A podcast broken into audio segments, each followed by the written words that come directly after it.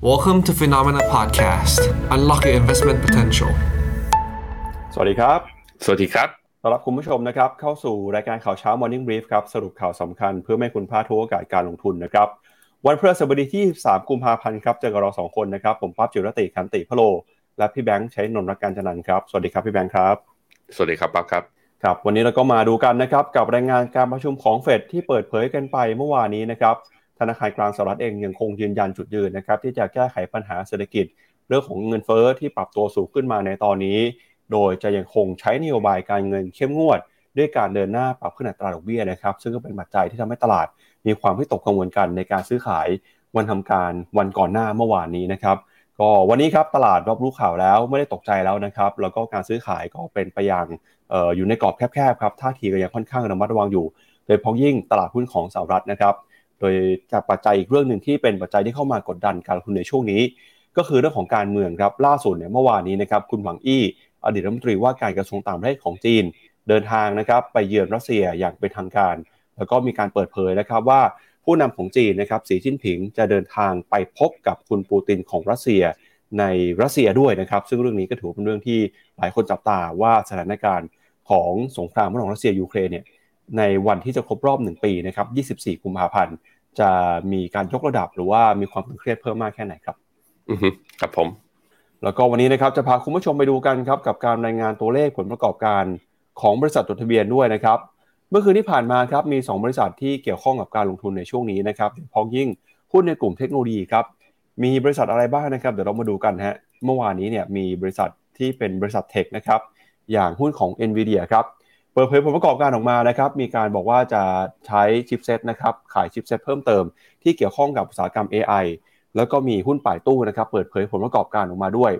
ส่วนวันนี้นะครับจะมีหุ้นของ Alibaba Moderna แล้วก็ Domino's Pizza นะครับแล้วก็วันศุกร์เป็นหุ้นขนาดกลางขนาดเล็กครับเอาละครับมาดูกันต่อนะครับกับตัวเลขของตลาดหุ้นสหรัฐครับในค่ำคืนที่ผ่านมานะครับว่าเคลื่อนไหวเป็นยังไงบ้างครับเมื่อวานนี้นะครับดัชนีต่างๆ เคลื่อนไหวกันอยู่ในกรอบแคบๆนะครับโดยเฉพาะยิ่งดัชนีดาวโจนส์ของสหรัฐนะครับ ดาวโจนส์เมื่อวานนี้นะครับปิดติดลบไปเล็กน้อยครับ 0.26% S&P 500 ร่วงลงไป 0.16%ส่วน NASDAQ ครับหลังจากวันทำการก่อนหน้านะครับปรับตัวลงไปแรงกว่า 2%เมื่อวานนี้ยืนอยู่ในแดนบวกได้เล็กน้อย บวกขึ้นมา 0.13%หุ้นขนาดกลางขนาดเล็กนะครับในฝั่งของ Russell Small Cap บวกขึ้นมา 0.18%ครับแล้วก็ Wix Index ครับเมื่อวานนี้ติดลบไป 2.54%ครับ ลาดหุ้นสหรัฐนะครับเฝ้ารอดูกับรายงานผลประกอบการ แล้วก็ตัวเลขนะครับรายงานการประชุมของธนาคารกลางสหรัฐที่เปิดเผยมาเมื่อคืนนี้ครับสำหรับในสัญญาณทางเทคนิคนะก็ต้องบอกว่าอันนี้ก็เข้าสู่รอบปรับฐานชัดเจน แต่ว่ายังไม่หลุดแนวรับนะโดยดัชนีตัว S&P 500 ยังยืนอยู่ที่เหนือเส้นค่าเฉลี่ย 50 วัน ตัว NASDAQ นะครับยังไม่หลุดต่ำกว่าเส้นค่าเฉลี่ย 200 วัน ในขณะที่ดาวโจนส์นั้นลงมาก็ยังไม่ต่ำกว่าเส้นค่าเฉลี่ย 100 วันนะครับเพราะแล้วก็ยังไม่ต่ำกว่า ตรงที่เป็นแนวรับเดิมตรงแถวๆประมาณ 32,700 ก็ยังยืนอยู่ได้ เพราะฉะนั้นก็ต้องรอดูครับสัญญาณทางเทคนิคยังบอกว่าเป็นแค่การปรับฐานระยะสั้นนะครับตัววิกซินเด็กครับดีดกลับขึ้นมาตอนนี้อยู่ที่ 22.2 ก็คือกลับมาตาอ่าสูงกว่า 20 จุดเนี่ย2วันทำการติดต่อกัน การที่วิกเนี่ยอยู่ที่ระดับเกิน 20 จุดไประยะเวลาหนึ่งเนี่ยการปรับฐานนั้นจะยังไม่จบนะครับ ครับเหมือนวันนี้เออพี่แบงค์ได้ยินเสียงผมชัดเจนไหมครับ เหมือนวันนี้เน็ตพี่แบงค์ไม่ค่อยดีหรือเปล่าฮะเดี๋ยวยังไงลองให้ทีมงานเช็คอีกทีหนึ่งนะครับ ว่าพอจะแก้ไขอะไรได้บ้างนะครับก็เมื่อสักครู่นี้นะครับพี่แบงค์พูดไปถึงความเคลื่อนไหวของตลาดหุ้นสหรัฐนะฮะเดี๋ยวเรามาดูกันหน่อยว่า แล้วในแผนที่ของหุ้นนะครับ การซื้อขายเมื่อวานนี้ มีหุ้นตัวไหนหุ้นกลุ่มไหนนะครับที่มีการซื้อขายกันอย่างน่าสนใจบ้าง อย่างที่เห็นนะครับว่าเมื่อวานนี้เนี่ยตลาดหุ้นสหรัฐซื้อขายกันอยู่ในกรอบแคบๆเพราะฉะนั้นหุ้นส่วนใหญ่นะครับก็ไม่ได้มีการเคลื่อนไหวที่หวือหวาสักเท่าไหร่ แต่ก็ตามมีหุ้นอยู่หนึ่งตัวที่น่าสนใจก็คือหุ้นของเทสลาครับ หลังจากเมื่อวานนี้เทสลาปรับตัวลงไปมากกว่า 5%เมื่อวานนี้เนี่ยราคาหุ้นเริ่มจะบวกขึ้นมาได้แล้วนะครับยืนบวกขึ้นมา 1.77%ครับก็เป็นการ rebound ขึ้นมานะครับพี่แบงค์กลับมาแล้วนะครับ เปิดพอสักครู่หนึ่งนะครับ แล้วก็เราจะเห็นนะครับว่าหุ้นในกลุ่มเทคโนโลยีนะครับไม่ว่าจะเป็นหุ้นของ Microsoft หุ้นของ Google การซื้อขายนะครับยังเป็นอยู่ในกรอบแคบๆครับติดลบไปประมาณ 0.1 ถึง 0.5% Apple เมื่อวานนี้บวกขึ้นมาได้นะครับ 0.29% ส่วน Nvidia ครับที่ประกาศผลประกอบการกันไป เมื่อวานนี้นะครับเป็นการรับรู้ผลประกอบการหลังจากที่ตลาดปิดไปแล้วครับหุ้นของ NVIDIA ตอนปิดตลาดเนี่ยบวกขึ้นมาได้ประมาณ 0.4%แต่พอเปิดเผยผลประกอบการออกมา เห็นสัญญาณที่ชัดเจนมากขึ้น ราคาหุ้นก็เลยมาบวกนะครับในช่วงของ after hour นะครับพี่แบงค์กลับมาแล้วนะครับ เชิญเลยครับไม่ช็อตฮะไม่ช็อตแล้วทำให้เครื่องมันค้างไปด้วย ไม่ใช่อินเทอร์เน็ตครับอะโอเคมาฮะ ตัว Dollar Index ครับ ผมอยากให้มาดู Dollar Index หน่อยนะ เมื่อวานนี้ Dollar Index ดีดขึ้นมา 0.38%พี่ปั๊บขึ้นมาอยู่ที่ 104.4 เราไม่เห็นที่ดอลลาร์ที่ 104.4 เนี่ยนับตั้งแต่ย้อนกลับไปคือเมื่อวันที่ 6 มกราตอนนี้แสดงให้เห็นว่าดอลลาร์แข็งค่ามากขึ้นมาเรื่อยๆ ในขณะที่ bond yield 10ปี เมื่อวานนี้มีการปรับตัวลงมายังไม่ผ่าน 4%นะเช้านี้อยู่ที่ประมาณ 3.92 นั้น bond yield ค่อยๆ ดีดขึ้น ดอลลาร์แข็งค่า ตลาดหุ้นปรับฐาน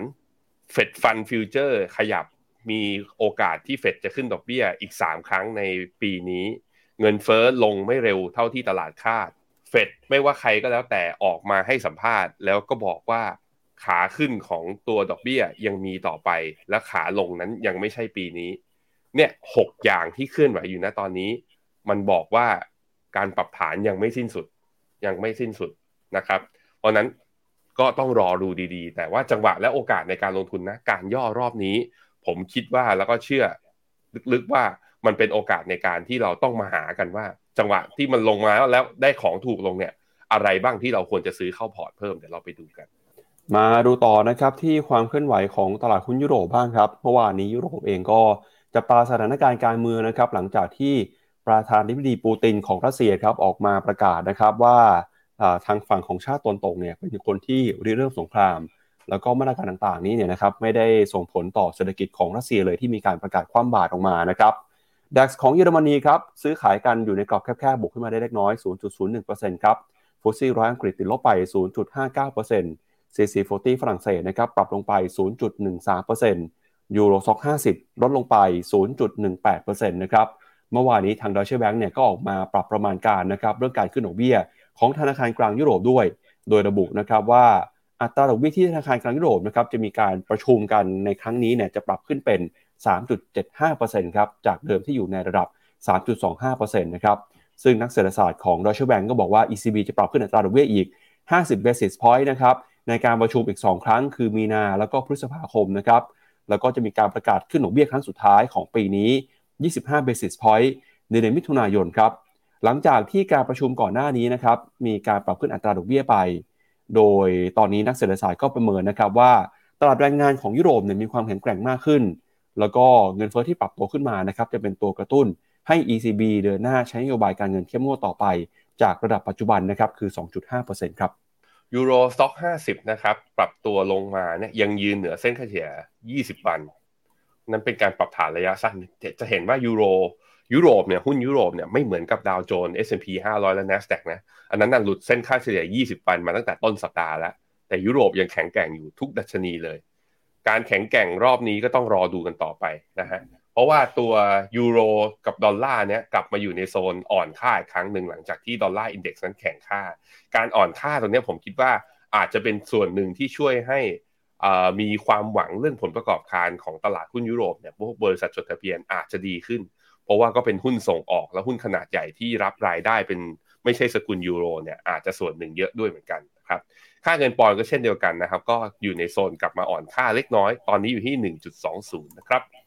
มาดูต่อครับตลาดหุ้นเอเชียครับหลังจากเมื่อวานนี้ตลาดหุ้นส่วนใหญ่ปรับตัวลงมานะครับ เนื่องจากกังวลการใช้นโยบายการเงินที่เข้มงวดของธนาคารกลางสหรัฐ ก็ตัวเลขนะครับเมื่อวานนี้แต่ชนีตลาดหุ้นของญี่ปุ่นเนี่ยปิดติดลบไปนะครับ 3-4%ฮะส่วนออสเตรเลียนะครับในช่วงเช้าวันนี้เห็นทิศทางนะครับการปรับตัวติดลบไปเช่นกันครับลบไป 0.35%นิวซีแลนด์นะครับวันนี้เปิดมาบวกได้เล็กน้อยนะครับ 0.28%วันนี้นะครับ 23 กุมภาพันธ์ ตลาดหุ้นของญี่ปุ่นเนี่ยปิดทำการไป เนื่องจากเป็นวันพระราชสมภพของสมเด็จพระจักรพรรดิของญี่ปุ่นนะครับ มาดูต่อครับที่ตลาดหุ้นจีนครับเมื่อวานนี้ส่วนใหญ่ตลาดหุ้นจีนติดลบไปนะครับ ไม่ว่าจะเป็น China A50 นะครับที่ปรับตัวลงไปหังเสงนะครับร่วงลงไป 0.51%ส่วนไต้หวันนะครับเช้านี้เปิดมาติดลบเช่นกันครับลบไปประมาณ 0.93%นะครับหุ้นไทยเมื่อวานนี้เนี่ยหลังจากที่วันทำการก่อนหน้า หลายคนตื่นเต้นกันนะครับกับข่าวเรื่องการเลือกตั้งสุดท้ายแล้วนะครับ พอมาเจอประเด็นเรื่องเฟดที่เป็นเรื่องใหญ่กว่า ที่นักลงทุนให้ความสำคัญมากกว่าเนี่ยทำให้ มีการล้างนะครับผลตอบแทนของตลาดหุ้นไทยที่บวกขึ้นมาจากข่าวการเลือกตั้งไปครับเมื่อวานนี้ SET Index ติดลบไป 9.15 จุดนะครับมาอยู่ที่ระดับ 1,659 จุดตลาดหุ้นเกาหลีใต้นะครับเช้านี้เปิดมาเคลื่อนไหวอยู่ในกรอบแคบๆครับหุ้นของอินเดียนะครับ Sensex ติดลบไป 1.5%แล้วก็ที่น่าสนใจคือตลาดหุ้นเวียดนามครับพี่แบงค์เมื่อวานนี้เดชนี VN30 ตลาดหุ้นเวียดนามติดลบไปถึงประมาณ 2.8%เลยฮะมาอยู่ที่ระดับ 1,000กับอีก50 จุดนะครับ ความกังวลหลักๆเนี่ยก็มาจากทั้งปัญหาการเมืองในประเทศ แล้วก็มีประเด็นด้วยนะครับ เรื่องของออราคาหุ้นบริษัทอสังหาริมทรัพย์ อย่าง n o v a l a n d ครับราคาปรับตัวลงไปกว่า 6%เลยนะครับ หลังจากที่มีความกังวลครับเรื่องของการแปลงการจ่ายเงินต้นนะครับ เป็นอสังหาริมทรัพย์ของบริษัท ซึ่งก็ถือเป็นการสร้างเซนติเมนต์เชิงลบนะครับการขอเลื่อนชำระเงินกู้ออกไป หลายคนก็กังวลว่าภาคอสังหาริมทรัพย์ของเวียดนาม จะยังคงมีปัญหานะครับและอาจจะลุกลามบานปลาย กลายเป็นโดมิโน กระทบกับเศรษฐกิจในพื้นที่หรือว่าในภาคส่วนอื่นๆของเวียดนามด้วยครับนี่ฮะพาไปดูตัวเวียดนามก่อนเลยลบ 2.7%เนี่ยก็ทำให้ไอ้ที่พยายามยืนเหนือเส้นค่าเฉลี่ย 20 วันนั้นรอไปก่อน แต่ว่าข้อดีที่เห็นก็คือว่ายังไม่หลุดลงมาต่ำกว่า 1,040 หรือว่าเส้นค่าเฉลี่ย 100 วันนะครับหน้าหน้าก็แต่ว่าอาการอาจจะไม่ค่อยดีแล้วเพราะว่า อินเด็กซ์เนี่ยมาปรับเลิกเลือกปรับฐานตั้งแต่ตรงนี้เลย แปลว่านิวไฮอาจจะยังไม่มีหรือเปล่า ต้องมารอจับตาดูกันนะครับ บนสัญญาณตอนนี้ก็คือbuy signal อีกรอบหนึ่งยังไม่เกิดขึ้น แต่ว่าแนวรับยังไม่หลุด นั้นมีอยู่ถือต่อนะครับ หุ้นญี่ปุ่นเมื่อวานนี้ปิดลบลงมาต่ำกว่าเส้น 200 แล้วก็ MACD ในกราฟรายวันเนี่ยหลุดลงมาต่ำแล้ว มีอยู่ลด port ตัวเกาหลีครับ เกาหลีเช้านี้บวกมา 0.6 หลังจากที่เมื่อวานนี้ลบไปถึง 1.68%แต่ไม่หลุดเส้นค่าเฉลี่ย 200 วัน ก็เกาหลีเนี่ยผมบอกไปแล้วว่า buy signal เนี่ยต้องไปดูแถวๆทะลุเกิน 2,500 ให้ได้ ซึ่งยังไม่เกิน แต่ก็ยังไม่หลุดเส้น 200 วัน ก็แปลว่าไม่มีสัญญาณครับ ไม่ต้องซื้อไม่ต้องขายเพราะเราก็ไม่ได้มีโพซิชันนะ ยังไม่ซื้อครับรอกันไปก่อนหางเสงครับหางเสงปรับฐานลงมาจากจุดสูงสุดเมื่อวันที่ 27 มกราเนี่ยจนถึงเมื่อวานนี้ ลงมาต่อ เมื่อวานนี้ลบต่ออีก 0.5 ลงมาต่ำกว่าเส้นค่าเฉลี่ย 50 วันมา 2 วันติดละ ดูแล้วมีโอกาสหลุดลงมาต่ำกว่า 20,000ห่างเซงนะ นั้นห่างเซงก็อยู่ในขาของการถ้าเป็นเทรดระยะสั้นเลย รอบปรับฐานยังไม่เจอสัญญาณการกลับตัว แปลว่าน่าจะยังปรับฐานต่อบน MEVT call เราเชื่อว่าจีนเนี่ยจะมีอัพไซด์ในระยะกลางถึงระยะยาว จังหวะเลาะย่อลงมารอบนี้เป็นการทยอยลงทุน แต่ถามว่าเป็นจังหวะซื้อเทคนิคอลรอสัญญาณเทคนิคอลเป็น buy signal หรือยังยังไม่เกิด ตัวห่างเซ็งครับอ่าไปแล้วก็ไป CSI 300 ครับ CSI 300 คือหุ้นจีนแผ่นดินใหญ่นะเมื่อวานนี้ลบ 0.9 หรืออ่า0.9%ลงมาต่ำกว่าเส้นค่าเฉลี่ย 20 วัน แต่จะเห็นว่าอยู่ในกรอบ up trend ค่อนข้างชัดเจน นั้นลงมาถ้าชนกรอบนี้ ผมคิดว่าน่าสนใจ เพราะว่าทุกครั้งเนี่ยสองสามครั้งที่ผ่านมา ลงมาชนกรอบนี้มีเด้งรีบาวทุกครั้ง มาดูกันครับ ดูเหมือนเช้านี้เนี่ย ตลาดที่เปิดมาจะเป็นบวกนะเนี่ยอย่างห่างเสงบวกคอสปีบวก 0.7 ไต้หวันบวก 0.6 เช้านี้เอเชียก็น่าจะกลับมาบวกได้นะครับ หุ้นไทยครับ อุตสาห์บวกขึ้นไปเพราะการเลือกตั้งนะครับแล้วก็ปรับตัวลงมาเพราะว่าเรื่องความกังวลพอ PMI Composite ออกมาดีกว่าค่าตลาดก็บอกว่ามันมีเหตุผลอีกแล้ว ให้เฟดรีบขึ้นดอกเบี้ย ก็เลยยังปรับฐานลงมาต่ำกว่าเส้นค่าเฉลี่ย 50 วันอยู่ แต่ว่าบนสถิติ election rally ที่เราเคยเอามาให้ดูกันนะสามเดือนก่อนการเลือกตั้งเนี่ย ตลาดหุ้นสามารถที่จะกลับมาบวกได้ เรามาดูว่าสถิตินี้จะถูกทำลายที่ปีนี้หรือเปล่า แต่ผมยังเชื่อลึกๆว่า เพราะเราไม่ได้มีการเลือกตั้งมาตั้งเกือบสิบปีอะแปดปีเก้าปีใช่ไหมเพราะนั้นมันต้องมีบรรยากาศของความคึกคักของการกระตุ้นกลับมาบ้างเพราะนั้นก็เลยคิดว่าแนวรับข้างล่างเนี่ยถึงลงมาก็น่าซื้อสมมุติว่าจะมีการปรับฐานลงมาเพราะเซนติเมนต์ตลาดทางฝั่ง ตลาดหุ้นทางฝั่งอเมริกานะครับ ส่วนสุดท้ายครับ ค่าเงินบาทครับยังอ่อนค่าอย่างต่อเนื่องนะ ล่าสุดตอนนี้อยู่ที่ 34.66 ก็การอ่อนค่าครั้งนี้ค่อนข้างชัดเจนว่าก็สะท้อนจากการที่เงินทุนต่างประเทศนะนักลงทุนต่างชาติเนี่ยแห่ขายกันออกมาทั้งตลาดตราสารหนี้แล้วก็ตราสารทุนนะครับ มาดูต่อนะครับที่ราคาสินค้าโภคภัณฑ์กันบ้างครับ ล่าสุดนะครับเช้านี้การซื้อขายทองคำแล้วก็น้ำมันนะครับ ราคาทองคำในตลาดโลก อยู่ที่ 1,825 ดอลลาร์ต่อทรอยออนซ์ครับเราก็จะเห็นว่าราคาทองคำเนี่ยไหลลงมาเรื่อยๆเลยครับ หลังจากที่ค่าเงินดอลลาร์แข็งค่าไปนะครับก็เข้ามากดดันราคาทองคำเป็นการซื้อขายในราคาที่ต่ำที่สุดในรอบเดือนเลยทีเดียวครับแล้วก็ทิศทางของราคาน้ำมันนะครับล่าสุดราคาน้ำมันดิบ WTI ของสหรัฐครับ 74 ดอลลาร์ส่วนราคาน้ำมันดิบ Brent นะครับ 80 ดอลลาร์ครับราคาน้ำมันเมื่อคืนนี้เนี่ยปรับตัวลงมามากกว่า 3%เลยทีเดียวครับ หลังจากที่ตัวเลขเงินเฟ้อที่ปรับตัวสูงขึ้นมาในหลายประเทศนะครับ สร้างความกังวลว่าหลายประเทศจะต้องเจอกับการใช้นโยบายการเงินที่เข้มงวดครับ ซึ่งนโยบายการเงินที่เข้มงวดการขึ้นดอกเบี้ยเนี่ยไม่เป็นผลดีต่อเศรษฐกิจนะครับทำให้ความกังวลเรื่องของเศรษฐกิจถดถอยเกิดขึ้นมา เป็นตัวบดบังนะครับ ความต้องการใช้น้ำมันในช่วงนี้ครับ ราคาทองครับเมื่อวานนี้ถ้าดูเป็นแท่งรายวันเนี่ย candlestick เนี่ยกรอบกว้างมากนะจุดสูงสุดของวันคือ 1,846 จุดโลสุดคือ 1,823 ก็คือปิดที่จุดโลเลย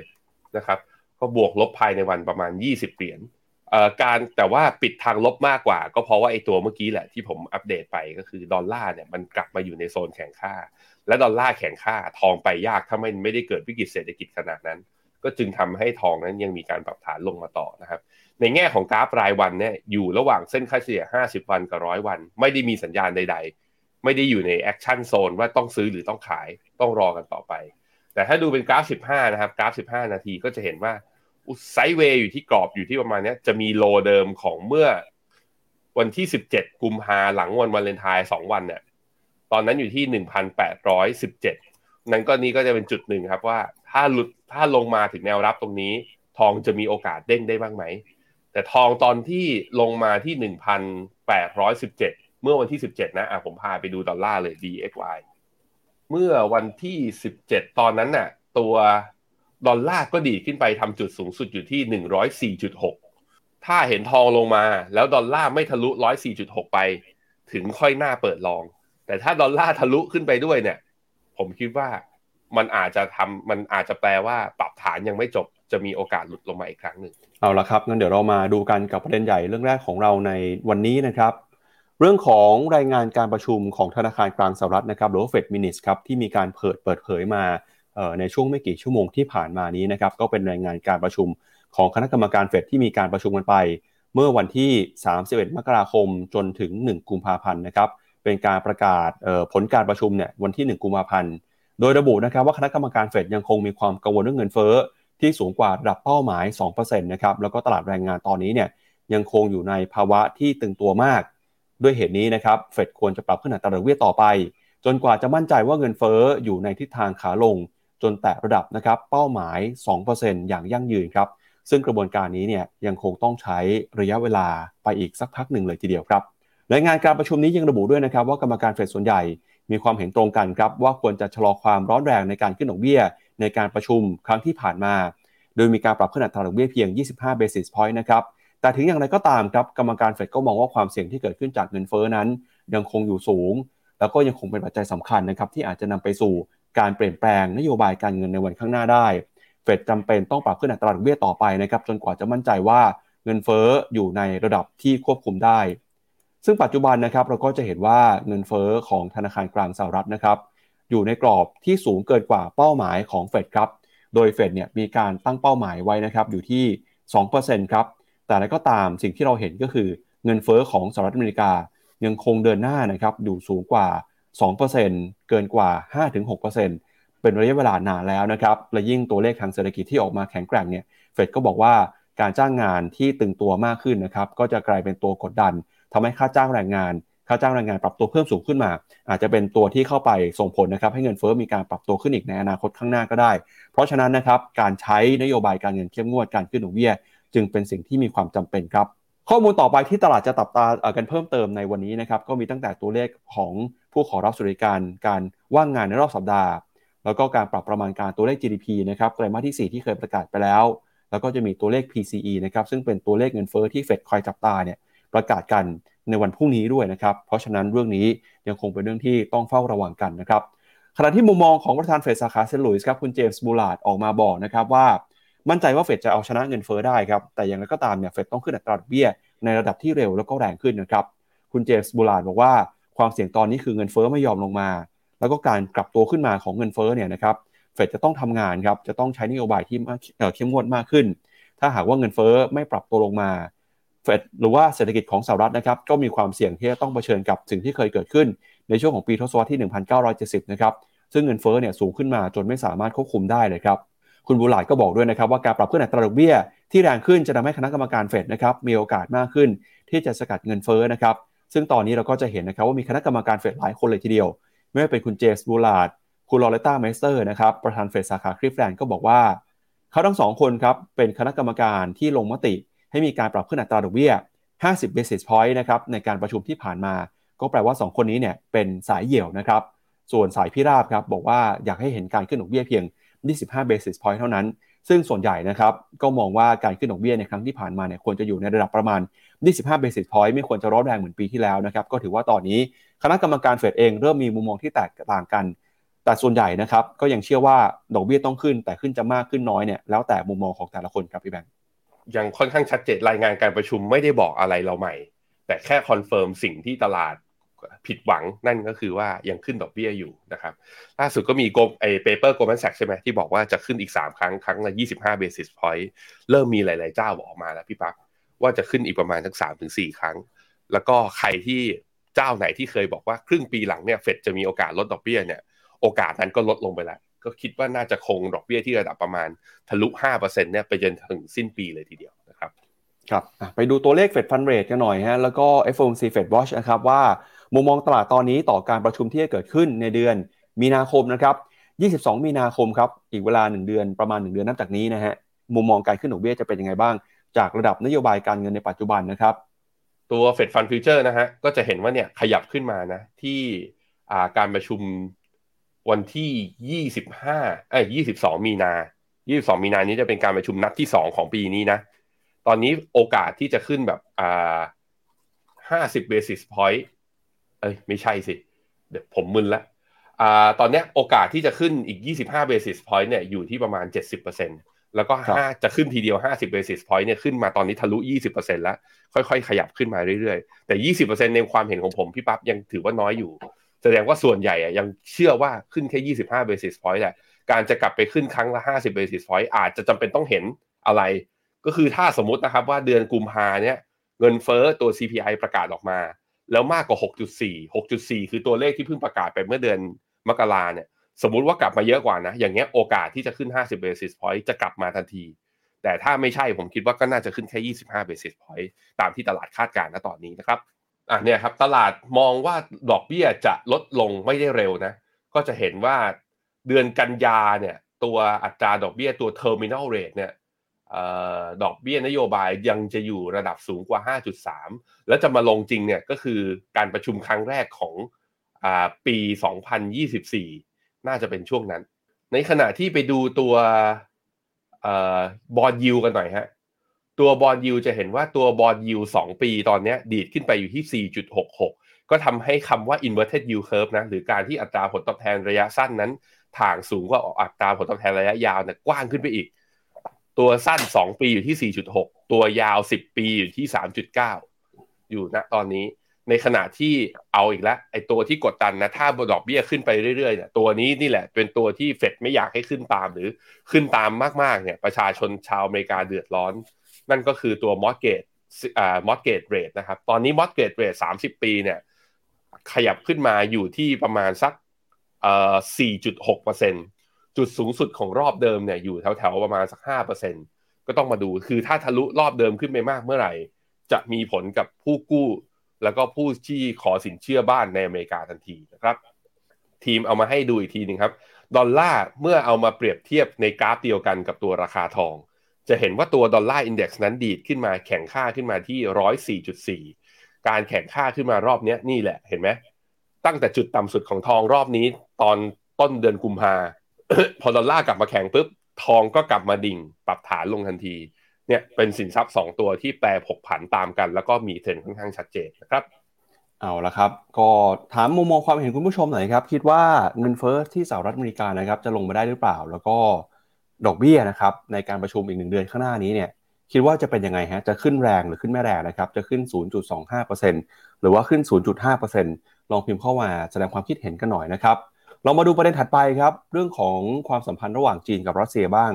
เมื่อวานนี้นะครับคุณหวังอี้ครับซึ่งเป็นอดีต รัฐมนตรีว่าการกระทรวงต่างประเทศของจีนเนี่ยนะครับปัจจุบันเป็นนักการทูตระดับสูงครับซึ่งก็ถูกจับตาว่าเป็นนักการทูตเบอร์หนึ่งของจีนเลยนะครับ เมื่อวานนี้เดินทางไปพบปะหารือกับประธานาธิบดีวลาดิเมียร์ปูตินของรัสเซียนะครับก่อนที่จะครบรอบ 1 ปีนะครับสงครามระหว่างรัสเซียกับยูเครนฮะ การออกมาเยือนรัสเซียครั้งนี้ของจีนนะครับทำให้ทั่วโลกจับตามองว่าการที่จีนเนี่ยออกมาบอกนะครับว่าเป็นกลางในเรื่องของสงครามครั้งนี้ ไม่ได้เข้าข้างรัสเซียเนี่ยคำกล่าวอ้างนี้อาจจะถูกลดความน่าเชื่อถือลงไปนะครับเราก็จะยิ่งเป็นตัวตอกย้ำนะครับว่า ความสัมพันธ์ระหว่างจีนกับรัสเซียจะยังคงแนบแน่นนะครับ ไม่ถูกกดดันจากประเทศอื่นด้วยครับ คุณหวังอี้ก็ย้ำนะครับ บอกกับผู้นำของรัสเซียว่าจีนพร้อมจะกระชับความสัมพันธ์ การเป็นพันธมิตรนะครับกับรัสเซีย เพื่อประโยชน์ของทั้งสองประเทศและโลก ก่อนที่ประธานาธิบดีปูตินจะบอกนะครับว่าก่อนที่จะบอกนะครับประธานาธิบดีปูตินว่าประธานาธิบดีสีจิ้นผิงเนี่ยได้มีการฝากคำอวยพรมาให้ด้วยครับด้านประธานาธิบดีปูตินออกมาระบุนะครับว่าความสัมพันธ์ระหว่างจีนกับรัสเซียกำลังพัฒนาด้วยดีครับแล้วก็ปีนี้เนี่ยก็มีความสัมพันธ์ทางทวิภาคีของทั้งสองประเทศ จะก้าวระดับนะครับที่ไม่เคยเกิดขึ้นมาก่อนครับ ก็ถือเป็นการตอกย้ำนะครับจุดยืนแล้วก็ความสัมพันธ์ที่แข็งแกร่งนะครับระหว่างรัสเซียกับจีนด้วยนะครับ นอกจากนี้นะครับประธานาธิบดีของรัสเซียเนี่ยยังได้มีการพูดถึงนะครับเหตุการณ์ที่เกิดขึ้นนะครับ ไม่ว่าจะเป็นเเรื่องของการออกมาประกาศนะครับ นโยบายเรื่องของการทำสงคราม ในวาระที่จะครบรอบ 1 ปีในเร็วๆนี้นะครับแล้วก็พูดถึงการออกมาโจมตีกล่าวหา ชาติตอนตกนะครับ ว่าเป็นคนที่ยั่วยุแล้วก็ก่อให้เกิดสงครามในครั้งนี้ครับ โดยการมาเยือนของคุณหวังอี้ครั้งนี้มีความสำคัญมากนะครับ เนื่องจากคุณหวังอี้เนี่ยเคยดำรงตำแหน่งเป็นรัฐมนตรีว่าการกระทรวงต่างประเทศของจีน 10 ปีเลยครับตั้งแต่ปี 2012 จนถึงปี 2022 นะครับหลังจากเพิ่งจะมีการเปลี่ยนแปลงในการประชุมใหญ่พรรคคอมมิวนิสต์เมื่อเดือนตุลาคมที่ผ่านมาครับโดยตอนนี้เนี่ยก็ได้รับตำแหน่งเป็นผู้อำนวยการสำนักงานคณะกรรมการส่วนกลางของพรรคคอมมิวนิสต์นะครับในเรื่องของต่างประเทศครับทำให้ตอนนี้เนี่ยเขาถือว่าเป็นนักการทูตระดับที่สูงที่สุดของจีนนะครับ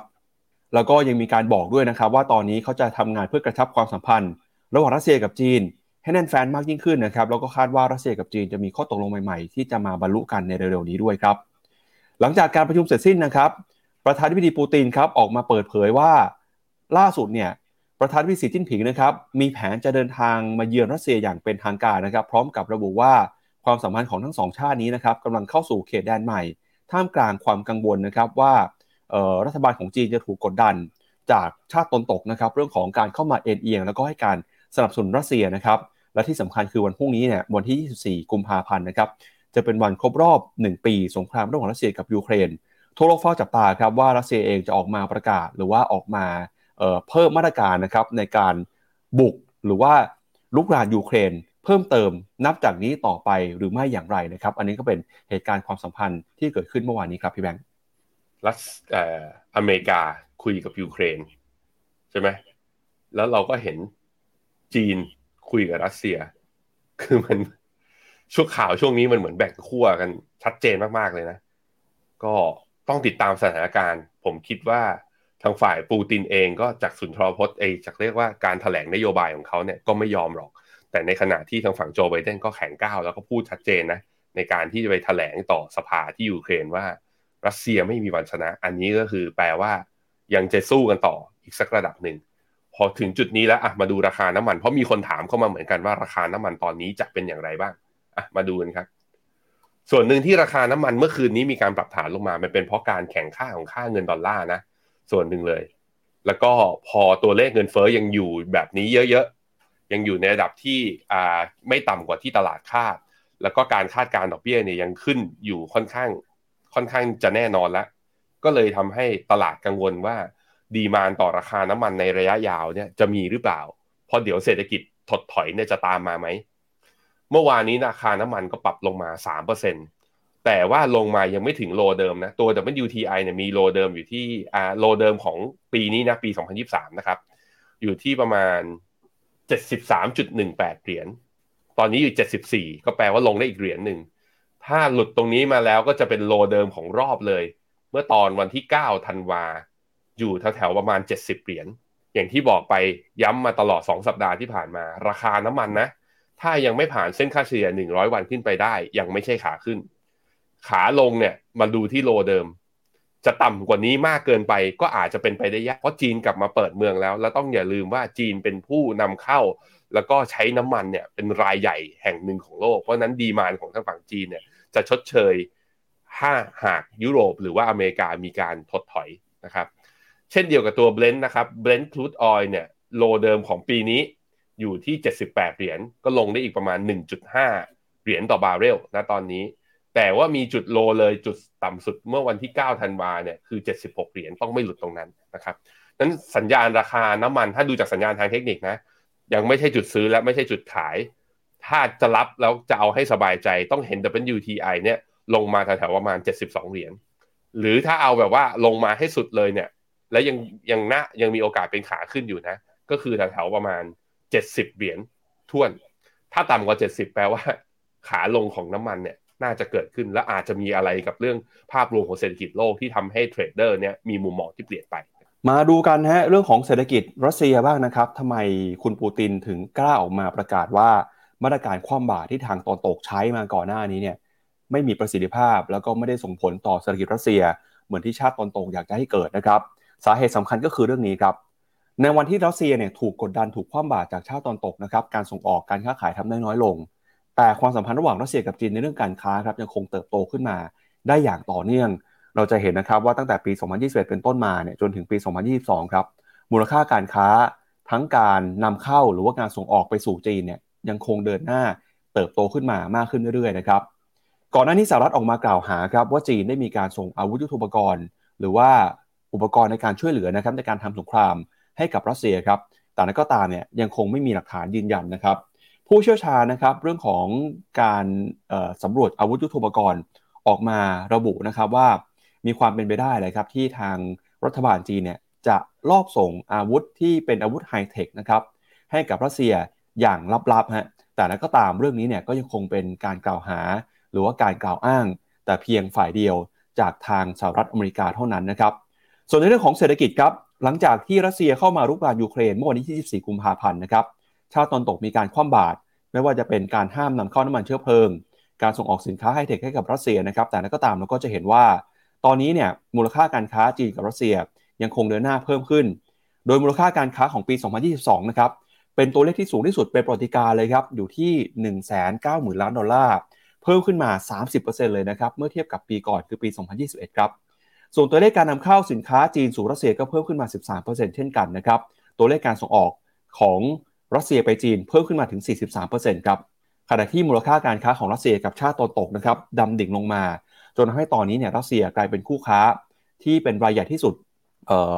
ทำให้จีนนะครับกลายเป็นคู่ค้าที่เป็นรายใหญ่ที่สุดของรัสเซียไปแล้วด้วยครับ อีกเรื่องหนึ่งที่สำคัญมากนะครับก็คือเรื่องของน้ำมันแล้วก็ก๊าซธรรมชาติครับปี 2022 เนี่ยเราจะเห็นว่ารัสเซียนะครับมีการส่งออก LPG ไปจีนเพิ่มขึ้นเป็น 2 เท่าตัวเลยครับนอกจากนี้นะครับรัสเซียก็บอกว่าจะขายก๊าซธรรมชาติให้กับจีนเพิ่มขึ้นต่อไปเรื่อยๆนะครับผ่านท่อส่งก๊าซ Power of Siberia ครับโดยรัสเซียออกมาบอกนะครับว่าจะมีการลดราคา มีการปรับราคาลงนะครับเพื่อให้จีนสามารถซื้อพลังงานจากรัสเซียได้ในราคาที่ถูกลง ปริมาณการค้าปริมาณการส่งออกน้ำมันเนี่ยเลยมีการปรับตัวเพิ่มสูงขึ้นมานะครับก็ยิ่งเป็นตัวตอกย้ำว่า ความสัมพันธ์ไม่ว่าเป็นความสัมพันธ์นะครับทั้งเรื่องของการเมืองจีนกับรัสเซียมีความแนบแน่นกันแล้ว ความสัมพันธ์ทางการค้าความสัมพันธ์ทางเศรษฐกิจ จีนกับรัสเซียก็จะยิ่งมีความแนบแน่นกันมากขึ้นอีกครับพี่แบงค์มาดูกันต่อนะครับในประเด็นถัดไปครับมาดูเรื่องของการออมการเกษียณบ้างครับสำนักข่าวบลูเบิร์กครับเขาไปมี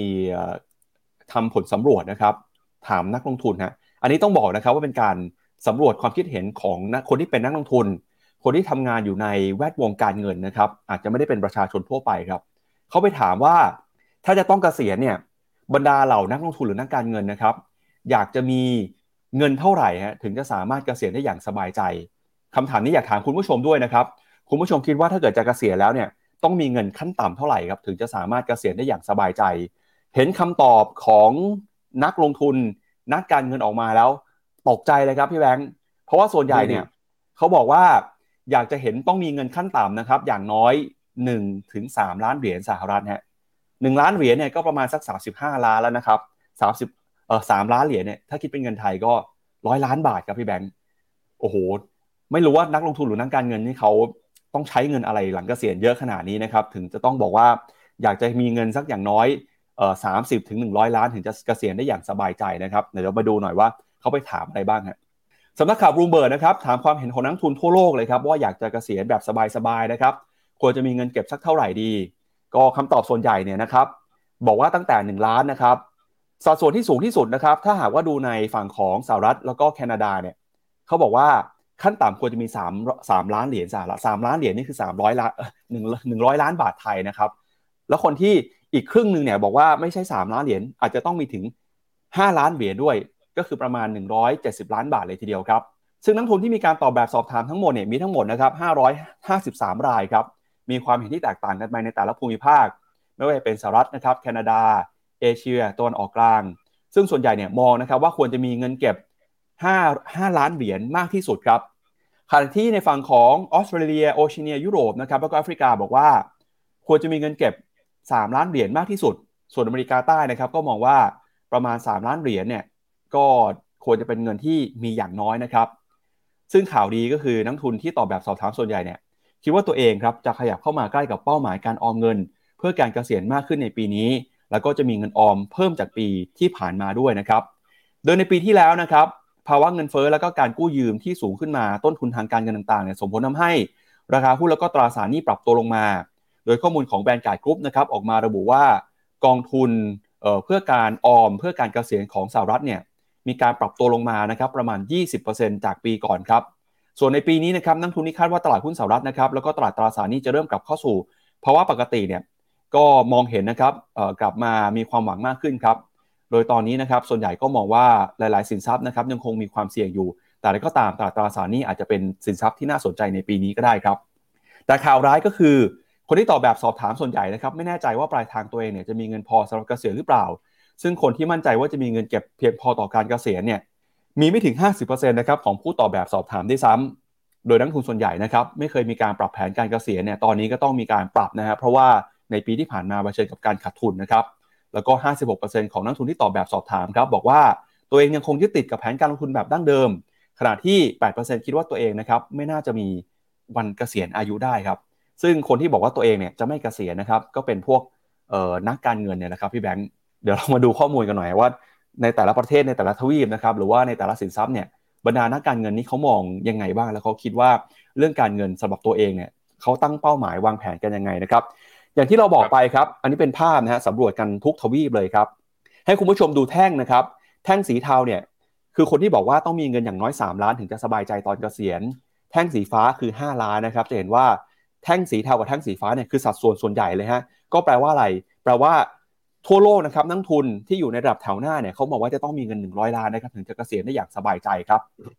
แล้วก็ที่น่าสนใจคือในสหรัฐนะครับเอเชีย ยุโรปตอนออกกลางเนี่ยคนที่มองเงินมากที่สุดคือบอกต้องมีอย่างน้อย 20 ล้านนะครับซึ่งซึ่งในจำนวนนี้ทางแอฟริกาบอกว่าไม่เคยคิดว่าจะต้องมี 20 ล้าน ถึงจะเกษียณอย่างสบายใจได้นะครับอืมครับอะเราไปดูหน่อยสัดส่วน อาชีพไหนบ้างครับที่บอกว่าทั้งชีวิตเนี่ยจะทำงานไปจะไม่มีวันเกษียณเลยครับ อันดับที่หนึ่งเลยฮะก็คือ portfolio manager ครับพวกผู้จัดการกองทุนเนี่ยนะครับ ส่วนใหญ่ส่วนใหญ่บอกว่าอาจจะทำงานไปแม้ว่าจะเกษียณก็ยังทำงานต่อนะครับ แล้วก็มีบางส่วนที่บอกจะไม่เกษียณเลยฮะคนที่บอกว่าจะทำงานหนักหลังเกษียณต่อมาก็คือฝั่ง sell sell side trader นะครับ ฝั่งขายครับ รองลงมาก็เป็นพวก senior management หรือว่าไฮเลเวลนะครับในฝั่งของ asset allocation ตามมาด้วยฝั่งของ sell retail investor นะครับ แล้วก็ buy side trader research economist strategy แล้วก็มี risk manager ครับอันนี้เป็นมุมมองของแต่ละอาชีพนะครับ ที่มองต่อชีวิตหลังเกษียณว่าจะทำงานต่อไปยาวนานแค่ไหนนะครับ คนที่บอกว่าจะเกษียณอยากเกษียณให้เร็วที่สุดเลยฮะมีฝั่งคือฝั่ง sell ครับ อันนี้เป็นสัดส่วนที่ตอบแบบสอบถาม ก็มีสัดส่วนมากกว่าเอออาชีพอื่นนะครับพี่แบงค์พี่แบงค์มองอยังไงครับ เอาอย่างนี้ เอาอย่างนี้ดีกว่าพี่ปั๊บเรามาทำให้ คุณผู้ชมที่ดูเราอยู่ตอนนี้สองพันกว่าคนเนี้ยมาดูกันว่าวิธีการวางแผนเกษียณยังไง ขออนุญาต พี่ปั๊บเป็นตุ๊กตามาที่หน้าจอผมเซตเนี่ยอ่าเว็บเซตนะเขามีเขาเรียกว่าโปรแกรมเครื่องมือในการคำนวณ ออมเท่าไหร่ถึงพอใช้เกษียณ คือไอ้ร้อยหนึ่งเนี่ยมาจากไอ้ร้อยล้านเนี่ยคือค่าเฉลี่ยของผลสำรวจของบูมเบิร์กแต่แต่ละคนต้องการเงินเกษียณไม่เท่ากัน ขอสอบถามพี่ปั๊บแล้วเราคำนวณพี่ปั๊บพี่ปั๊บไม่ต้องบอกตามความจริงก็ได้ แต่ขอพี่ปั๊บเป็นตุ๊กตา ปัจจุบันนี้พี่ปั๊บอายุเท่าไหร่ เอาอย่างนี้เลยนะครับพี่แบงค์ใช่เอาสิ แต่ไม่ต้องตอบความตามความจริงก็ได้ไง อันนี้จะได้ทดลองให้ดูเป็นครับสุ่มเป็นสุ่มตัวอย่างอะอ่าสามสิพี่บปั๊บตอนนี้อายุสี่เท่าไหร่สามสิบสี่ครับพี่ปั๊บคิดจะเกษียณตอนไหน เอ่อหกสิบห้าครับ พี่ปั๊บคิดว่าพี่ปั๊บจะตายตอนไหน นี่เขาให้กำหนดวันตายด้วยนะเอาสักเก้าสิบแล้วกันครับพี่แบงค์เก้าสิบนะครับ โอเคโอ้โหแข็งแรงแข็งแรง เงินเดือนปัจจุบันอะสมมติ ผมสมมุติให้ คนอายุสามสี่เงินเดือนสักประมาณอะหกหมื่นค่าใช้จ่ายต่อเดือนพี่ปั๊บคิดว่าตอนนี้จ่ายต่อเดือนเท่าไหร่โอ้ยากจังเลยครับ เอ่อเอาเป็นว่าสักสามหมื่นแล้วกันครับ คือปั๊บทำงานเยอะแทบไม่ใช้ตังค์เลยว่างั้นอะครับสามหมื่นเงินสะสมตอนนี้เงินออมอะสมมุติว่าพี่ปั๊บมีเฮ้ยอายุสามสี่ต้องมีสักล้านหนึ่งอะอะสมมตินะ อันนี้เป็นสมมุติผลตอบแทนจากการออม และการลงทุนสมมติว่าพอร์ตเป็นความเสี่ยงระยะกลางอะสักห้าเปอร์เซ็นต์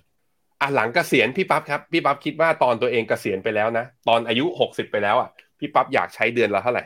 เอาห้าหมื่นแล้วกันครับพี่แบงค์อ่าห้าหมื่นต้องการเงินเหลือไว้เป็นมรดกนะ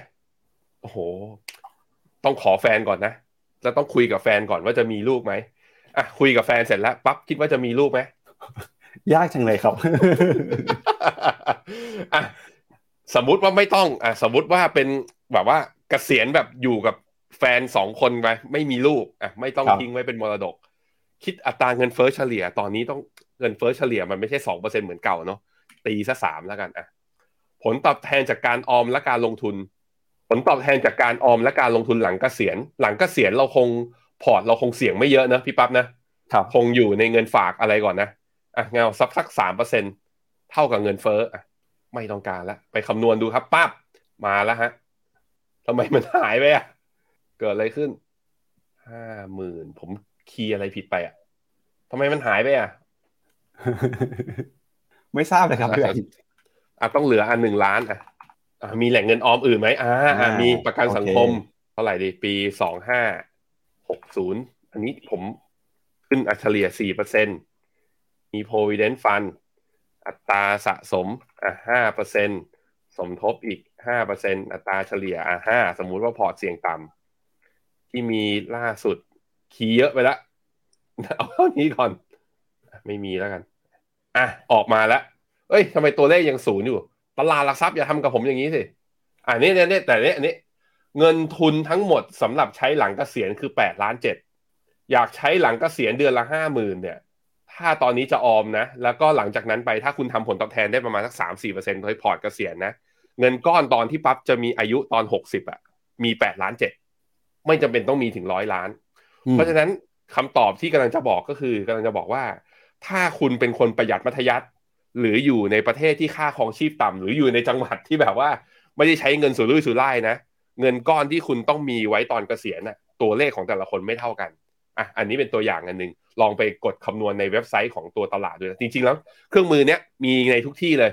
ตัวตัว financial calculator พวกนี้ แต่เว็บไซต์ตลาดเนี่ยก็เป็นอันหนึ่งนะเมื่อกี้ให้กรอกละเอียดเลยเพราะฉะนั้นใครที่อยากวางแผนการเงินเบื้องต้นเพื่อตั้งเป้าหมายว่าตัวเองลงทุนเนี่ยอยากได้เงินต้อนตอนเกษียณเท่าไหร่ผมคิดว่าสิ่งนี้เราควรทำนะครับ ครับเอาละครับก็เป็นเอ่อวิธีนะครับในการวางแผนการเงินนะครับแม้ว่านักลงทุนในระดับโลกเนี่ยเขาจะมองอยากมีเงินเกษียณหนึ่งร้อยล้านบาทนะครับ แต่เราเนี่ยก็เอาสามารถมาปรับนะฮะให้เหมาะสมกับตัวเองได้นะครับคุณผู้ชมคอมเมนต์มาเยอะเลยฮะเหมือนวันนี้พี่แบงค์จะถามอะไรนี่ไม่ได้คุยกันก่อนเลยนะครับ คุณวีวีบอกปั๊บจะอยู่ถึงครับเก้าสิบเลยเหรอเฮ้ย วิทยาการทางสุขภาพมันปั๊บเขาเป็นคนดูแลตัวเองนะ คุณอ่าพุงก็ไม่มีและกินอาหารก็กินคลีนอืมแต่พี่เวแบลางค์อย่กินพูดไปกินกับผมก็ให้ผมออกตังค์ด้วยประหยัดเงินอีกนะอ่าแซะครับทำไมเนี่ยไม่ใช่ผมอยากเลี้ยงอยู่แล้วนะคครัรับบแต่ คุณคุณจัญญลักษณ์บอกว่าหาแฟนก่อนใช่ใช่พี่ปั๊บอ่าแต่ปั๊บอาจจะไม่ต้องหาแฟนอาจจะแค่ต้องขอเขาแต่งงานเพราะว่าปั๊บมีแฟนแล้วหรือเปล่าผมไม่แน่ใจนะครับอ่าครับเอาไปดูเขาคอมเมนต์ถัดไปเลยครับพี่แบงค์เขาบอกว่าคุณปั๊บไม่มีแฟนคนตอนนี้ประเด็นที่น่าสนใจในการคุยกันเรื่องนี้ ไม่ใช่เรื่องการมีเงินออมเท่าไหร่นะฮะคือปั๊บมีแฟนหรือไม่มีแฟน ซึ่งครับปั๊บก็จะปล่อยให้เป็นความลับของจักรวาลต่อไปนะครับครับ ต้องดูลึกลับหน่อยครับ จะได้น่าสนใจครับอ่าครับคุณจาวิสบอกว่าฝรั่งรักเมืองไทย ใช่อืมผมอะมีพี่ชายผมมีอ่ามีบ้านพักที่ชะอแล้วเขาพบว่าฝรั่งเนี่ยใช้เวลานะก็คือในช่วงบ้านปลายของเขาอะคือทำงานครึ่งปีที่บ้านตัวเอง และอีกครึ่งปีมาใช้ชีวิตที่เมืองไทย มาอยู่แถวๆชะอำหัวหินนี่เยอะมาก ถามว่ามาอยู่ที่นี่เพราะอะไร เพราะค่าของชีพต่ำถูก อากาศก็ดีแกชอบอากาศร้อนๆไงอยู่กับทะเล เพราะนั้นคือก็เนี่ยเป็นโอกาสสำหรับคนที่สมมุตินะเราเป็นคนกรุงเทพหาอะไรได้จากกรุงเทพไป ตอนเกษียณอาจจะลองไปคิดถึงว่าเราไปชอบจังหวัดไหน ที่ค่าครองชีพต่ำไปปลูกไร่ออร์แกนิกฟาร์มลดต้นไอลดค่าใช้จ่ายลงมาได้เนี่ยก็จะทำให้เราเกษียณยังมีความสุขได้เหมือนกันเพราะนั้นการวางแผนเกษียณถึงแม้จะเป็นเรื่องยาวเรื่องไกลตัว แต่ผมคิดว่าวางแผนตั้งแต่วันนี้นะ คิดว่ามันจะทำให้เราเนี่ยมีความพร้อมทางด้านการเงินมากขึ้นนะครับ ครับเอาละครับ ขอบคุณคอมเมนต์คุณผู้ชมนะครับที่เข้ามาพูดคุยเข้ามาเอ่อร่วมสนุกกันนะครับ วันนี้เราเอ่อมีข้อมูลที่น่าสนใจหลายเรื่องเลยทีเดียวนะครับ ไปดูต่อกับเรื่องของการลงทุนกันต่อครับ เมื่อวานนี้มี 2 บริษัทที่ประกาศผลประกอบการกัน ก็คือ NVIDIA กับป่ายตู้นะครับเดี๋ยวไปดู NVIDIA ก่อนฮะเมื่อวานนี้ NVIDIA รายงานผลประกอบการนะครับไตรมาสที่ 4 ครับออกมาเนี่ยมีรายได้รวมอยู่ที่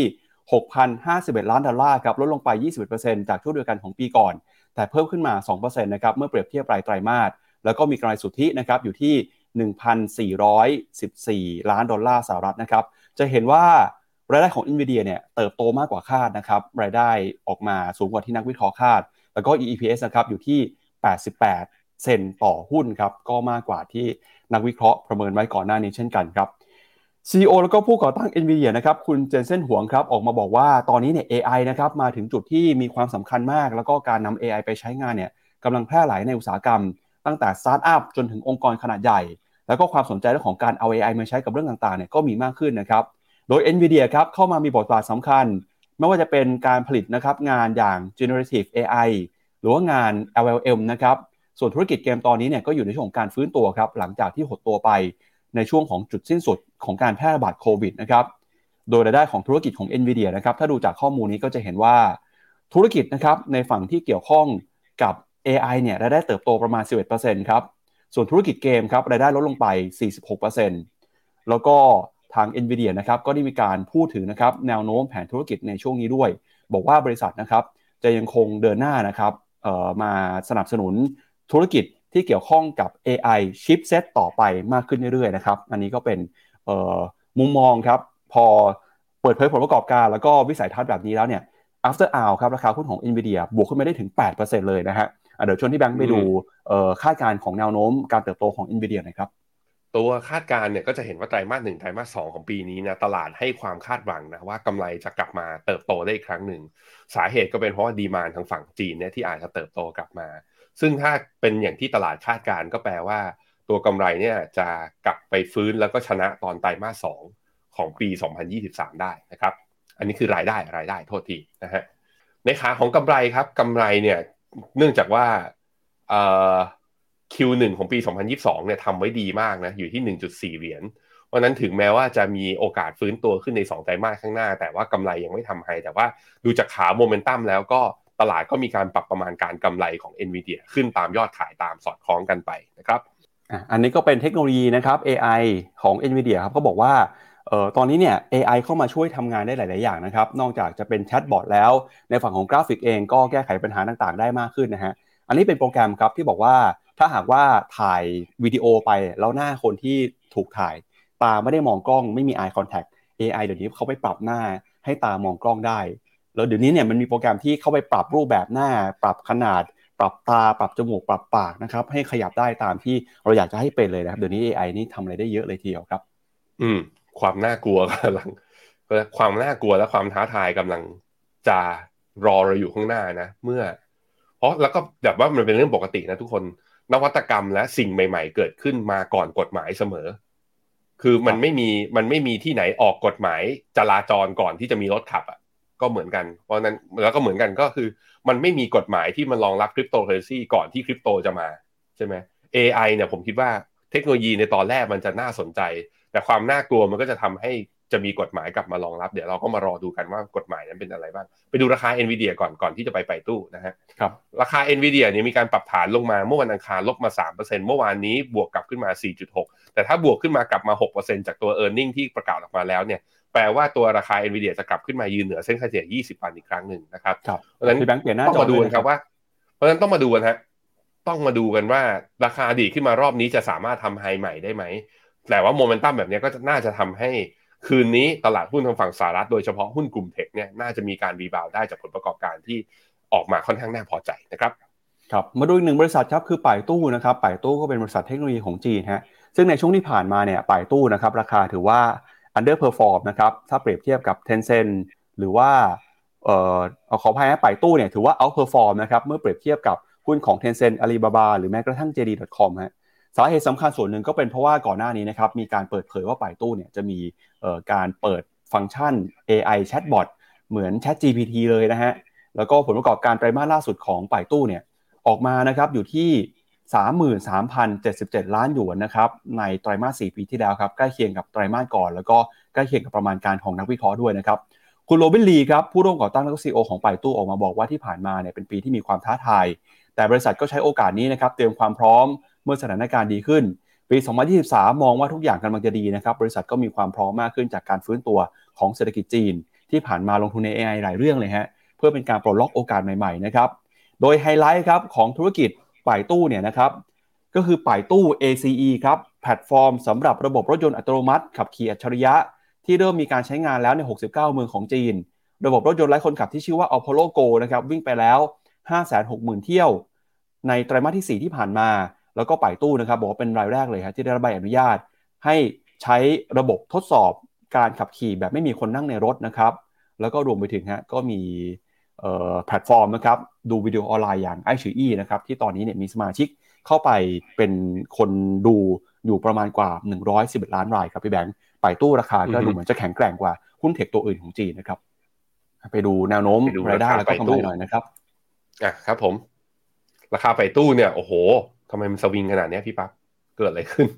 จุดสูงสุดของตัวราคาไปตู้เนี่ยอยู่ที่ร้อยห้าสิบเอ็ดนะหมายถึงว่าจุดสูงสุดของเมื่อวานเนี้ยแต่ลงมาปิดที่ร้อยสามสิบเจ็ดคือลบลงมาสองเปอร์เซ็น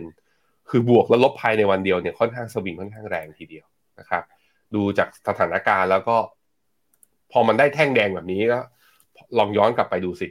ทุกครั้งที่มีแท่งแดงใหญ่ๆแท่งนี้มันมักจะไปต่อค่อนข้างลำบากนะอันนี้น่าเป็นห่วงแล้วสำหรับตัวไปตู้น่าจะเข้ารอบปรับฐาน แล้วมาดูที่เส้นค่าเฉลี่ย 200 วันกันอีกครั้งหนึ่งครับว่าจะยืนได้ไหมอะไปดูที่ประมาณการรายได้กับกำไรกันครับ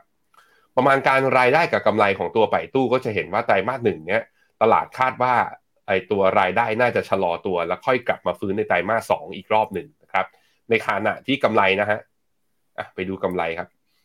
อะตัวนี้กำไรนี่ โทษทีครับอ่า EPS นะครับรายได้ก่อนอะไอไอ E และ revenue อะพี่ปั๊บขอตาราง revenue หน่อยครับ อะนี่ revenue นะฮะไตรมาสหนึ่งจะลงมาต่ำกว่าไตรมาสสี่แล้วค่อยฟื้นกลับขึ้นมาทำจุดสูงสุดใหม่ของปี 2022 ได้ แต่ว่ารายได้ถ้าเป็นรายไตรมาสของไปตู้เนี่ยไตรมาสสี่ของปี 2021เนี่ยทำได้ดีกว่า ก็สาเหตุส่วนหนึ่งก็เพราะว่าปี 2022 เนี่ยปิดปิดเปิดเปิดเมืองกันมาตลอด แต่ว่าจริงๆ ปิดปิดเปิดเปิดมันน่าจะทำให้พวกคนมาใช้งานทางในการ search หาข้อมูลหรือใช้พวก internet usage เยอะขึ้นหรือเปล่าอันเนี้ย มันเป็นสะท้อนในมุมหนึ่งแล้วว่าไป่ตู้กำลังเขาเรียกว่าเสียเสียส่วนแบ่งตลาดหรือเปล่านะครับ แต่ว่าพอไปดูขาของกำไรครับ ขาของกำไรเนี่ยก็จะเห็นว่ากำไรเนี่ยตลาดคาดดูค่อนข้างดีเลยว่าปี 2023 เนี่ยกำไรเนี่ยก็จะกลับมา แต่ว่าถ้า year on year นะ เทียบกับไตรมาสสองของปีก่อนหน้านี้น่ายังติดลบอยู่ประมาณสัก 2.2 แต่ว่าก็ฟื้นขึ้นมาเรื่อยๆ ถ้ากำไรยัง deliver ได้ผมคิดว่าอันนี้ก็จะเป็นจุดสำคัญนะครับ ที่ทำให้ราคาไป่ตู้เนี่ยอาจจะไม่พักฐานแรงครับ ครับ แล้วก็ที่หลายคนฮือฮากันเมื่อวานนี้นะครับก็คือ Apollo ฮะ Apollo เนี่ยเป็นระบบขับขี่ไร้คนขับเลยนะครับ คือไม่ต้องมีคนนั่งในรถเลยฮะรถสามารถขับเคลื่อนได้ด้วยตัวเองนะครับเขาบอกไตรมาสสี่เนี่ยมีการทดลองครับทดสอบไปแล้วกว่า 561,000 เที่ยวนะครับ แล้วก็คิดเป็นระยะทางเนี่ยรวมกันก็เป็นสัดส่วนที่เยอะพอสมควรเลยทีเดียวฮะ มีสัดส่วนนะครับมากกว่าในหลาย ๆ ครั้งที่มีการทดสอบนะครับเป็นถ้าเกิดคิดเป็นตัวเลขเนี่ยตั้งแต่จนถึงสิ้นเดือนมกราคมปี 2023 นะครับเขาบอกเที่ยวที่นั่งกันสะสม โดยที่ไม่มีรถยนต์ไม่มีคนขับเข้าไปในรถเนี่ยนะครับมากกว่า 2 ล้านเที่ยวแล้วครับพี่แบงก์ก็ถือเป็นการตอกย้ำนะครับ Apollo ของไป่ตู้เนี่ยเป็นระบบซอฟต์แวร์ที่ยังคงสามารถทำงานได้นะครับ แล้วก็จะมีการพัฒนาไปต่อเนื่องเลย แล้วก็เรื่องของ AI Cloud นะครับบอกว่าตอนนี้ไป่ตู้เองยังคงเป็นเบอร์หนึ่งนะครับเรื่องของ AI Cloud ในจีนฮะคุณโรบินลีครับบอกว่า AI เนี่ยจะเข้ามามีบทบาทมากขึ้นนะครับหลายบริษัทใหญ่ในสหรัฐประกาศผลประกอบการออกมาก่อนหน้านี้ก็พูดถึง AI มากขึ้นด้วยเช่นกันนะครับ ส่วนคุณผู้บริหารอีกท่านหนึ่งนะครับของ AI Cloud Group ของป่ายตู้ก็บอกว่า e a r n i e Bot เนี่ยซึ่งก็เป็นชื่อบอทที่คล้ายๆกับ ChatGPT นะครับจะเข้ามามีส่วนสำคัญครับในการปฏิวัติวงการธุรกิจวงการคลาวของจีนแล้วก็ของโลกด้วยครับ ถ้าดูข้อมูลนะครับจะเห็นว่าตอนนี้เนี่ย AI Public Cloud Service ของจีนนะครับ สัดส่วนหลักยังคงเป็นของป่ายตู้นะครับ แล้วก็ตามมาด้วยของ Alibaba Huawei Tencent ป่ายตู้ยังเป็นเบอร์หนึ่งอยู่นะครับ แล้วก็ตอนนี้ครับจะเห็นว่า Market Share นะครับของ Deep Learning Platform เนี่ยป่ายตู้นะครับก็ยังเป็นผู้นำของหลาย ๆ พื้นที่โดยพ้องยิ่งในจีนอยู่ตอนนี้ครับพี่แบงก์ก็เป็นประเด็นที่เรามาพูดคุยกันวันนี้นะครับ ก็อ่านคอมเมนต์กันอีกรอบหนึ่งครับก่อนจบรายการครับพี่แบงค์คุณดุยดุยเขาบอกว่า ขายกองยุโรปไปแล้วกะว่าจะเอาไปปิดคอนโดแทนเพราะว่าดอกเบี้ยขึ้นมาสูง ลองดูนะถ้าดอกเบี้ยคือถ้าเราผ่อนมาแล้วเกิน 3 ปี ผมคิดว่าการรีไฟแนนซ์เนี่ย จะช่วยเราได้จะช่วยเราได้ เพราะนั้นอย่าลืมครับ ไม่อสังหาไม่ว่าคุณจะซื้อแบบบ้านหรือคอนโด ทุก 3 ปีรีไฟแนนซ์หนึ่งเอาใจช่วยนะ ยินดีด้วยถ้าได้ปิดคอนโดได้เนี่ยแล้วไม่มีเงินผ่อนต่อเดือนเนี่ยเป็นไทระดับหนึ่งเลย ปีที่แล้วผมก็ปิดไปหนึ่งคอนโดเหมือนกันเอคุณอนาคตจักรวาลบอกสงครามเศรษฐกิจ AI กับมนุษย์กำลังจะมา ผมคิดว่ามันน่าจะเป็นการช่วยกันระหว่างมนุษย์ที่ใช้ AI ในการที่แบบว่าช่วยให้ประสิทธิภาพของการทำงานของเขาดีขึ้น กับมนุษย์ที่ยังไม่ได้ใช้ AI แต่ถึงขั้น AI กับมนุษย์เลยเนี่ย ผมคิดว่าน่าจะยังนะ น่าจะยังไม่เกิดขนาดนั้นใน 10 ปีข้างหน้า คุณพิชิตบอกว่า NVIDIA ขอช่วยให้ Mega Ten พุ่งขึ้นด้วยเถิด NVIDIA ไม่อยู่ในพอร์ต Mega Ten นะ แต่แน่นอนครับถ้า NVIDIA วิ่งหุ้น tech ตัวอื่นๆ ที่อยู่ในพอร์ต Mega Ten อย่าง Meta Google Microsoft Apple ก็น่าจะวิ่งด้วยเหมือนกันนะครับ คุณแซมซ่าให้ไอเดียฮะว่าคนไทยใครนะอยากจะเกษียณไปเกษียณที่จอร์เจียไหมเขาบอกว่าค่าของจีบต่ำมาก พอบอกอย่างนี้ปุ๊บอะผมพามาดูเลย ประชาชาติมีทำไว้ก็บอกว่าประเทศไอมีข่าวอะเมื่อตอนต้นปีนี้เอง ประเทศที่เหมาะสมกับการเกษียณมากที่สุดสิบอันดับแรก ไม่มีไทยนะ ไปไหมหนึ่งโปรตุเกสสองเม็กซิโกสามปาตามาสี่เอกวาดอร์ห้าคอสตาริกาหกสเปนเจ็ดกรีซแปดฝรั่งเศสเก้าอิตาลีและไทย อ๋อเก้าประเทศไทยอยู่อันดับเก้าสิบเอ็ดโคลัมเบียแล้วก็สิบสองอุรุกวัยใครชอบประเทศไหนอะไป แต่ผมเนี่ยรักเมืองไทยผมอยากอยู่เมืองไทยนะครับอะไปพี่ปั๊บ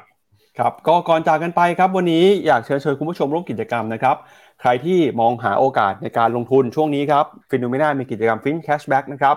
นำฟินมาแลกเป็นส่วนลดค่าธรรมเนียมการซื้อกองทุนได้นะครับจากบลจได้ลดสูงสุดถึง 20%เลยทีเดียวครับสำหรับซื้อกองทุนรวมในหุ้น ตราสารทางเลือกตราสารหนี้โลกทุกชนิด ยกเว้นกองตราสารหนี้ไทยอยากดูข้อมูลเพิ่มเติมเข้าไปดูได้ที่เว็บไซต์ p h e n o m e n a c o m ครับ เอาละครับ และนี่ก็เป็นทั้งหมดนะครับของรายการข่าวเช้า Morning Brief วันนี้ครับ ขอบพระคุณคุณผู้ชมที่ติดตามกัน วันนี้เราสองคนและทีมงานลาไปก่อน พรุ่งนี้มาเจอกันใหม่นะครับ วันนี้สวัสดีครับ สวัสดีครับ ในโลกของการลงทุนทุกคนเปรียบเสมือนนักเดินทาง คุณล่ะเป็นนักเดินทางสายไหน กองนี้ก็ดี เทรนด์การลงทุนนี้ก็มา ใครว่าดีเราก็ไปหมดแต่ไม่ค่อยเวิร์กให้ FINNOMENA Exclusive บริการที่ปรึกษาการเงินส่วนตัว ที่พร้อมช่วยให้นักลงทุนทุกคนไปถึงเป้าหมายการลงทุน สนใจสมัครที่ f i n o m e p h e n o m e n a e x c l u s i v e หรือ line at p h e n o m e n a p o r t คำเตือนผู้ลงทุนควรทำความเข้าใจลักษณะสินค้า เงื่อนไขผลตอบแทน และความเสี่ยงก่อนตัดสินใจลงทุน